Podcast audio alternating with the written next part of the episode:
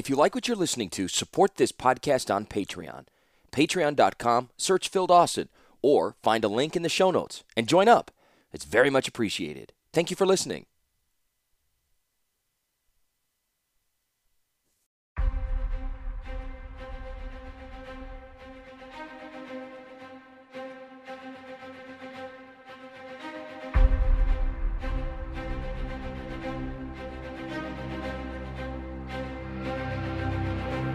Chapter 8 Tawnos The newcomer arrived unannounced at the Palace of Artifice in Kroog, capital of Yotia. It had been a long journey from the southern coast, and he was bone weary from his travels. Had he been sensible, he would have bedded down for a day or ten, paid for a suitably tailored gown, then called for an official appointment through established channels. However, the newcomer was unschooled in the ways and practices of high Yotian society and presented himself directly to the palace, his letter of introduction in the vest pocket of his traveling co- cloak and his gift in a satchel slung over his arm. The Palace of Artifice was a separate wing of the royal palace itself, flung off from the main buildings in an eruption of new construction. There was no one to receive the traveler at the main doors, which surprised him slightly, but there was no one to block his entry either. Indeed, there seemed to be a steady flow of clerks, librarians, and petty officials milling about, but nothing that looked like an armed guard or even a helpful guide.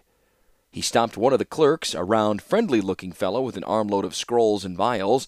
This individual explained that the chief artificer could be found in the orrery, a central domed workshop at the back of the palace, and that the visitor could reach it by going up the stairs toward the rear, right at the first intersection, left at the second, rightish but not too right at the star shaped one, down one more flight, and there he would be.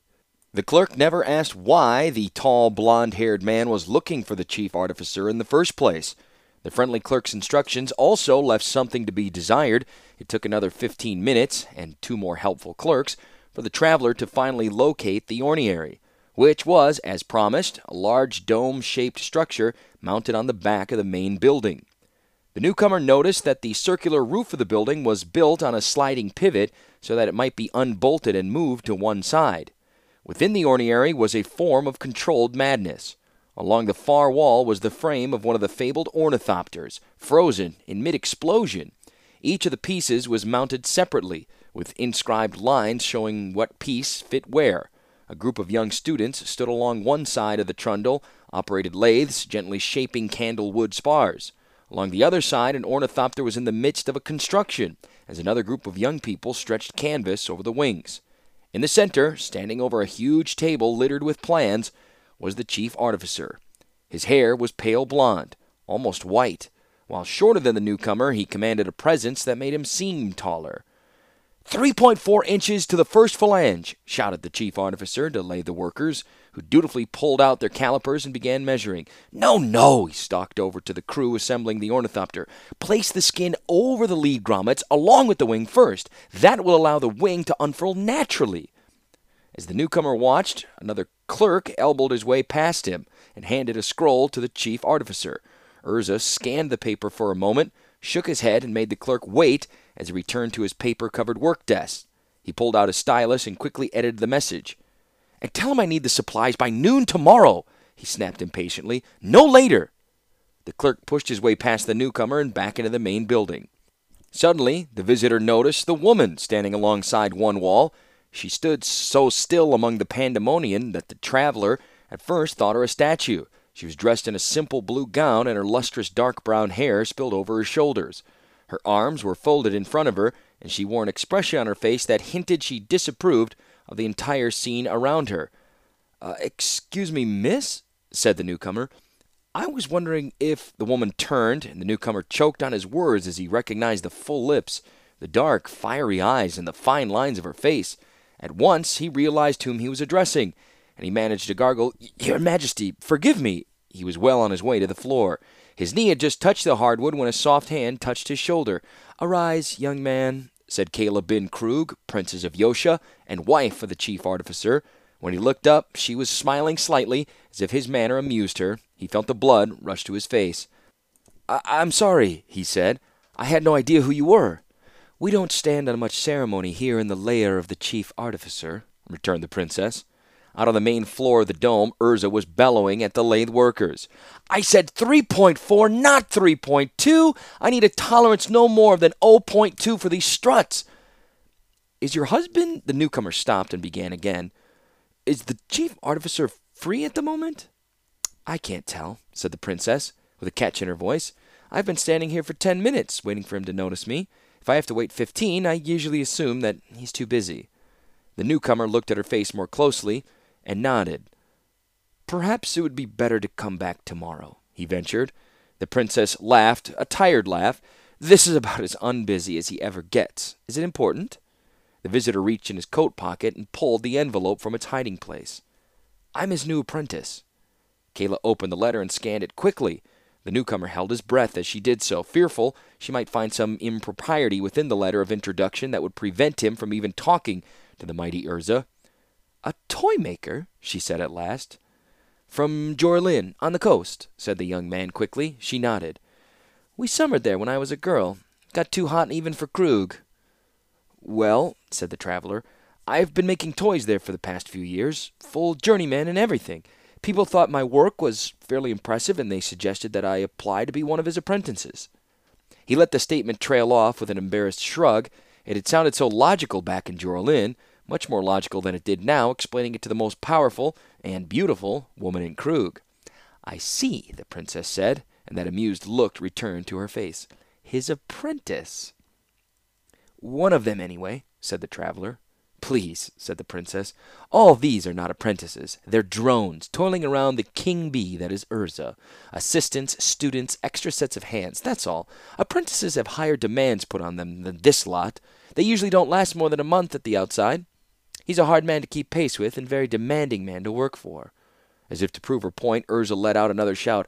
I said I needed 0.2 tolerance here. Lathe number one, are you using some number system I'm not familiar with? There was laughter among the younger lathe workers as one blushing youth returned to his machine. Perhaps I should come back later, repeated the newcomer. No time like the present, Kayla responded. He'll be just as bad tomorrow, and I won't be here to help. Urza! Husband, a moment, please. The chief artificer responded to his wife's call by holding up a single hand. With the other hand, he held a stylus, checking a long column of figures. He did not look up. Of all the. muttered the princess, several decidedly unregal lines appearing on her forehead. I swear, he spends every living moment working until he's exhausted. Then he wakes up in the morning feeling he's fallen six hours behind schedule because of sleep. Urza! The hand stayed up as if to show he was listening, waved back and forth a little. Perhaps this will help, said the visitor, reaching into his satchel and pulling out his gift. What he produced looked like nothing more than an inanimate hunk of rope and chain. He flicked a switch at one end of the chain, and it some- suddenly stiffened and struck forward. It was a snake, suddenly come to life in his hands. Kayla jumped at the transformation. The snake leapt across the open space as if on invisible wings, landing among the papers littering Urza's table. It burrowed among them, emerging directly beneath the chief artificer's notepad. It raised its head, rattled its tail, and rasped a hiss warning at the Argivian scholar. The entire orrery went dead silent. The lathe stopped, the students wrestling with the wing, tarps froze, and Urza paused, stylus in hand, regarding the snake's fang filled mouth. Then he leaned forward and tapped the snake's snout with the stylus. It rang out with a hollow sound, and the serpent immediately curled into a small coil. The chief artificer looked up, a broad smile on his face. Who did this? The newcomer blushed. That would be me. Kayla stepped forward with the letter of introduction. This is Tawnos, a toy maker from Jorlin. He wants to become your apprentice. Urza did not let her finish, but took the letter from her hand. Toy maker? And that is one of yours? One of them, replied Tawnos. Why wood? Asked Urza. Metal would be a lot more long lasting. Wood's lighter, answered the young man and Yarrow wood produces a more natural sound for the snake when it moves. Metal versions tend to clatter. So you tried it, said Urza, his eyebrow raised. Good. That's very good. Spring driven, I suppose. Clock mechanism, said Tawnos.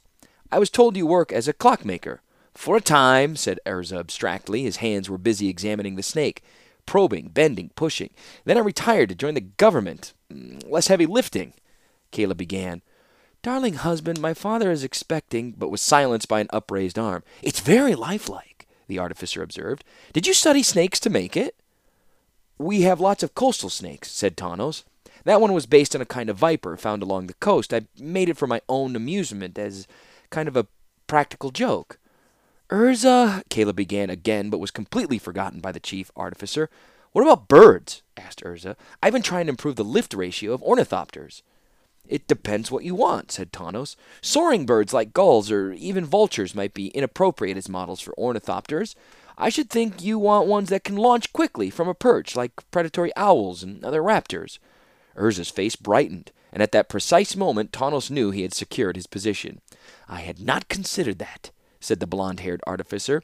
I always considered a bird to be a bird regardless, but you are correct. Form follows function, and function determines form. Here, take a look at these plans. Tell me if I have a soarer or a fast launcher. Tawnos looked over the papers littering the desk and inhaled deeply. There were all manner of ornithopter plans, showing different wing configurations and positions. Some of the machines resembled things he had seen in nature, while some looked as if they would never fly under any circumstances. Suddenly he remembered the princess who was trying to get two words in edgewise as he and Urza talked. But when he looked up from the plans, she was gone, and Urza was shouting at the lathe worker again for greater precision. The princess's heels were shod with metal and always sent a message as she moved across the palace's polished marble floors. Sometimes it was a leisurely tapping, reassuring the staff that Her Majesty was thinking as she walked. Sometimes it was a slow, methodical clack, which usually meant she was walking with someone else, usually some official from the hinterland who was getting a local tour. And occasionally it was a skipping staccato produced by her run, much less common now than in times before she was married. The message being tapped out at the moment was a warning. She had just been to see her husband, the Argivian artificer, and was not happy with the results. The stern rapping of metal on stone was enough to send most hardened courtiers fleeing in terror, and to cause even the most experienced servants to reverse their directions and quietly back up the way they came. As a result, Kayla had empty halls and full thoughts as she stalked along the way leading to the drawing room. She fumed as she walked. He was busy. He was always busy. Given sufficient resources, he would devote all his time to his projects the ornithopters, the metal statues, the great plodding beasts that had suddenly appeared one morning in the rose garden. He would work until exhausted, and he would work everyone around him to the same state. If she did not send a guard for him, he would sleep in that orrery of his. Sometimes she did let him sleep there, but that did not slow him down. Of course, her husband was not the only guilty party here, she realized. Her dear father was just as much of a cause of her husband's neglect. I was asking for something new, some special favor for this baron, some particular device for that temple, something to make one guild or another's life easier, a new way to haul water, a new way to harvest crops, and of course the chief artificer could not refuse his warlord anything, particularly if it was an excuse to develop some new device. It was a perfect match. Urza liked to build things, and Daddy liked the things that Urza built. It didn't matter to the warlord how Urza created his wondrous devices, and Urza never thought about what her father wanted the devices for. All of their scheming left Kayla alone. She stopped and stamped a foot hard on the stone floor, causing several of the hiding servants to wince and wonder if the marks she left could be polished out or would require replacement to the stone. She took a deep breath and tried to calm down. Actually, she told herself, things were not as bad as they might be. The Yotian people, after a brief period of concern about the warlord's new son in law, quickly warmed to Urza. The wedding helped win over the common people and most of the merchants. The minor nobility was vastly relieved to see that Urza did not care for political power beyond the limits of his work table. And the temples. Well, the temples were a small problem at first. Despite their supposed enthusiasm at the wedding itself, Argivians were nastily irreligious, and the devotion of various gods, real and otherwise, was a major political consideration in Kroog. Not to mention the fact that all the assembled religions were keenly aware that they themselves had the chance to admit this Urza the Argivian into their temple schools, but had turned him away because of his heritage. Things were a little problematic for the first few years. With what with the churches all waiting for some misstep or announcement from Urza that would trample on one group or another's beliefs, Urza himself provided the solution to that potential problem. First, by staying in his workshop, he provided little provocation to the temples. Second, he managed to wrangle from the Jalum tome a small bit of old Thran science on the temple's behalf. It was a small device, a small amulet with a sliver of active power stone mounted, mounted on its back. It emitted a low pitched hum that served to keep the wearer calm, and in doing so provided a modicum of protection. Naturally, anything that smacked of the healing arts was snatched up by the temples. who immediately pronounced Urza to be a wonderfully fine fellow, even for an Argivian. So the temples were happy, the merchants were happy when more people flocked to Kroog, hearing of their magical amulets, and the common folk were made happy by merchants hiring more help, and by the ornithopters that were now seen flittering among the towers, attracting still more people to Yotia. And Kayla told herself Daddy was happy because he had metal statues, ornithopters, and wonders others did not have, and a son in law who delighted in making more. In fact, Chief Artificer Urza was making everyone happy in Yotia except its princess, his wife. To make matters worse, Daddy had mentioned to her that he did not have a grandson yet, an heir to carry on the title. Was it her fault that the warlord kept her husband continually occupied with other matters? Kayla knew there were other options for intimate companionship, of course, but she had always found them distasteful. When she was growing up, the matron had all manner of stories of queens and princesses who dallied with some handsome young courtier and kind hearted commoner, but most of those stories were cautionary tales that usually ended with one or both of the two people involved dead or in exile. Somehow it did not seem like a good set of choices to her. But she was still young and beautiful, and there were those who looked at her in a fashion that her husband did not have the time for. It was nice to know that one could turn heads, she reflected. Kayla was sure that the tall, brawny toy maker from the coast had almost swallowed his tongue when he finally recognized her. It was a little thing such as that that made her feel good. She thought about the newcomer, Tawnos. He was tall and broad shouldered. She had no doubt he had drifted into craft work after spending his youth hauling in the sardine catch off the Jorlin Point. His blond hair was in continual disarray, giving him a lost puppy dog look. There was a man, she thought with a smile, who was in need of a good young woman to put his life in order. And his manners, pure hinterland! You could even hear the gulls when he talked. Under court tutelage, that would change soon enough. Of course, from the start, Tawnos seemed to have developed a rapport with her husband. If her husband was sometimes unreachable by her, he might listen to a man who spoke in the language of inventions, devices, and science. Kayla shook her head. Part of her wanted to see that handsome young newcomer survive the grind of working with her husband. Tawnos seemed like a nice young man, but part of the princess knew that if he was to fit into her husband's world, he would have to alter to fit Urza's needs. She had learned that if one did not fit into his plans, one was simply ignored. She was walking slowly now, her heels a soft tap against the marble. The courtiers knew that the storm was over, whatever its cause. She had passed several of the servants, who bowed briefly, and they carted fresh linen, silverware, more of the inevitable scrolls about the palace. Finally, she reached the drawing room, took a deep breath, and entered. The Privy Council was already meeting. Her father, the warlord, was already there, hunched over on one end of the long table. On his left hand was Rusko, who had arrived at the palace with Urza and showed no sign of ever decamping. Indeed, the clockmaker had become a semi official liaison with the merchant guilds in Kroog, and would only part with the title and the prerequisites included when either he or Kroog was no more. On the right side were the captain of the guards and the seneschal. The captain had been the warlord's squire back at the dawn of time, but had aged less gracefully than her father, and in fact spent most of his time napping. The seneschal looked much as he had on the betrothal day, Probably his own frantic nervousness prevented any illness or misfortune from getting within 20 feet of him. The three men were Daddy's closest advisers, and herself, of course, always welcome and always paid attention to. The four of them formed the warlord's privy council. Is he coming? asked the warlord sternly. Is he ever? replied the princess, trying to keep a bright tone in her voice. No, he's wrapped up, breaking in his new apprentice. The warlord looked a question at Rusko, who merely shrugged. A new one to me. I bet this one lasts a month at the outside. The princess took a seat next to Rusko. The clockmaker used to burble in the royal presence, but that had diminished and finally stopped some years before. Kayla realized she missed the fawning just a little bit. What's the situation along the sword marches? asked the warlord. The captain of the guard sniffed and stifled a sneeze. Kayla always noticed that direct questions caused the old man to sneeze. Steady, he mumbled. The Fallaji are getting more and more brazen with each month. There's talk of one of the tribes is gaining control over the others. Another tribe besides the Tomakul? asked the Seneschal, nervously. The captain fought off another sneeze, then replied, The city Fallaji are token heads, and I've heard they even have agreed to go along with this new desert clan. Usually the tribes of the deep desert spent most of their time raiding each other. Except now, said the warlord. They're raiding more caravans now or demanding exorbitant tolls, added Rusko, or in some cases, caretaker fees for additional caravan guards they provide. It's extortion, sucking the lifeblood out of the merchant class. And our patrols? inquired the warlord. The captain pinched his nose. We have three companies along the marches. When a caravan reaches Yotian territory, territory, it's safe. There have been no raids in Yotia proper at all, but we don't have enough men to accompany every caravan across the desert. What about the ornithopters? asked Kayla. The question evoked a full fledged sneeze, followed by a handkerchief produced with a flourish and a loud blast of the nose. We could send them along with the caravans, the captain said at last, supporting Kayla's suggestion. The warlord shook his head. I wouldn't want anything like that falling into Fallaji hands. How about using them to patrol the marches? The captain blinked hard.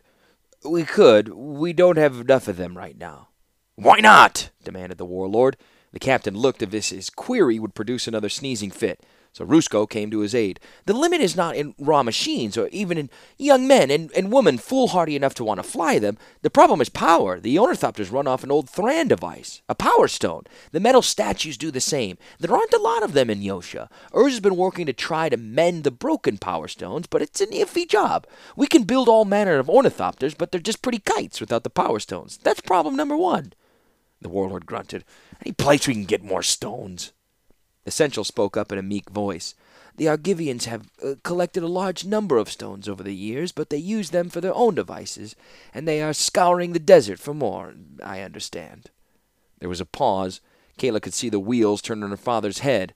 Whenever he started thinking like this, the result was normally trouble for someone. Captain, he said finally, I want you to send an exploration parties into the desert. They will carry descriptions of the stones so they know what to look for. We'll ask Urza about the most likely places to find them. This last was not a question, so the captain nodded in agreement. Uh, but what if our parties meet Argivians looking for the stones? squeaked the Seneschal. They'll probably be relieved to meet other civilized men in the desert as opposed to those Fallaji fanatics, snapped the warlord. But just to be sure, I want you to frame a letter to the Argivian king. Tell him what we are doing, but frame it in terms of mutual defense. All of us against the savages in the heartlands. That should calm him down enough. Anything else? Rusko spoke up. One thing, Your Majesty. He produced from beneath voluminous folds of his vest a small dish and a bottle of black powder. With the chief artificer's successes, you've decreed what we keep our eyes open for other devices, either in old books or the marketplace that could be used by Kroog to better protect itself. I think I have something that may be useful. The former clockmaker laid the dish onto the table. Into it he poured a small amount of black powder. The powder was crystallized into small spheres and reminded Kayla of shriveled peas. Rusko then rose and lit a taper from a nearby oil lamp. He touched the lit taper to the crystals, and they popped and burned brightly, setting up a cloud of noxious smoke that hung over the table. There was too much for the old captain of the guard, who already had his kerchief over his face. The seneschal looked as if he was about to bolt for the door. The warlord waved a hand through the cloud. Goblin powder, he grumbled. What of it? Goblin powder, agreed Rusko, also called dwarven fire black or black dust or burning bright. It's a chemical concoction that the goblins and dwarves of the north use and usually blow themselves up in the process, commented the warlord. Kayla leaned away from the table in search of clean air. Because it is volatile, tricky, temperamental, replied Rusko. It's hard to use because you have to be close to it in order to light it. And if you're too close when the fuse burns down, you get blown up. It is used in small amounts for children's poppers and other noisemakers, the Seneschal ventured, but it has no practical use. Ah, said Rusko, holding a hand up. What if you could set a fuse and throw the powder at an enemy before it explodes? Or better yet, if you could fit the container with a flint and it causes a spark when it strikes the earth. Sounds temperamental as ever, said the warlord. You have to drop it from a great height to create such a spark. If you drop it from a wall, you blow up your support in the process. Rusko nodded. And if you drop it from, say, ornithopter?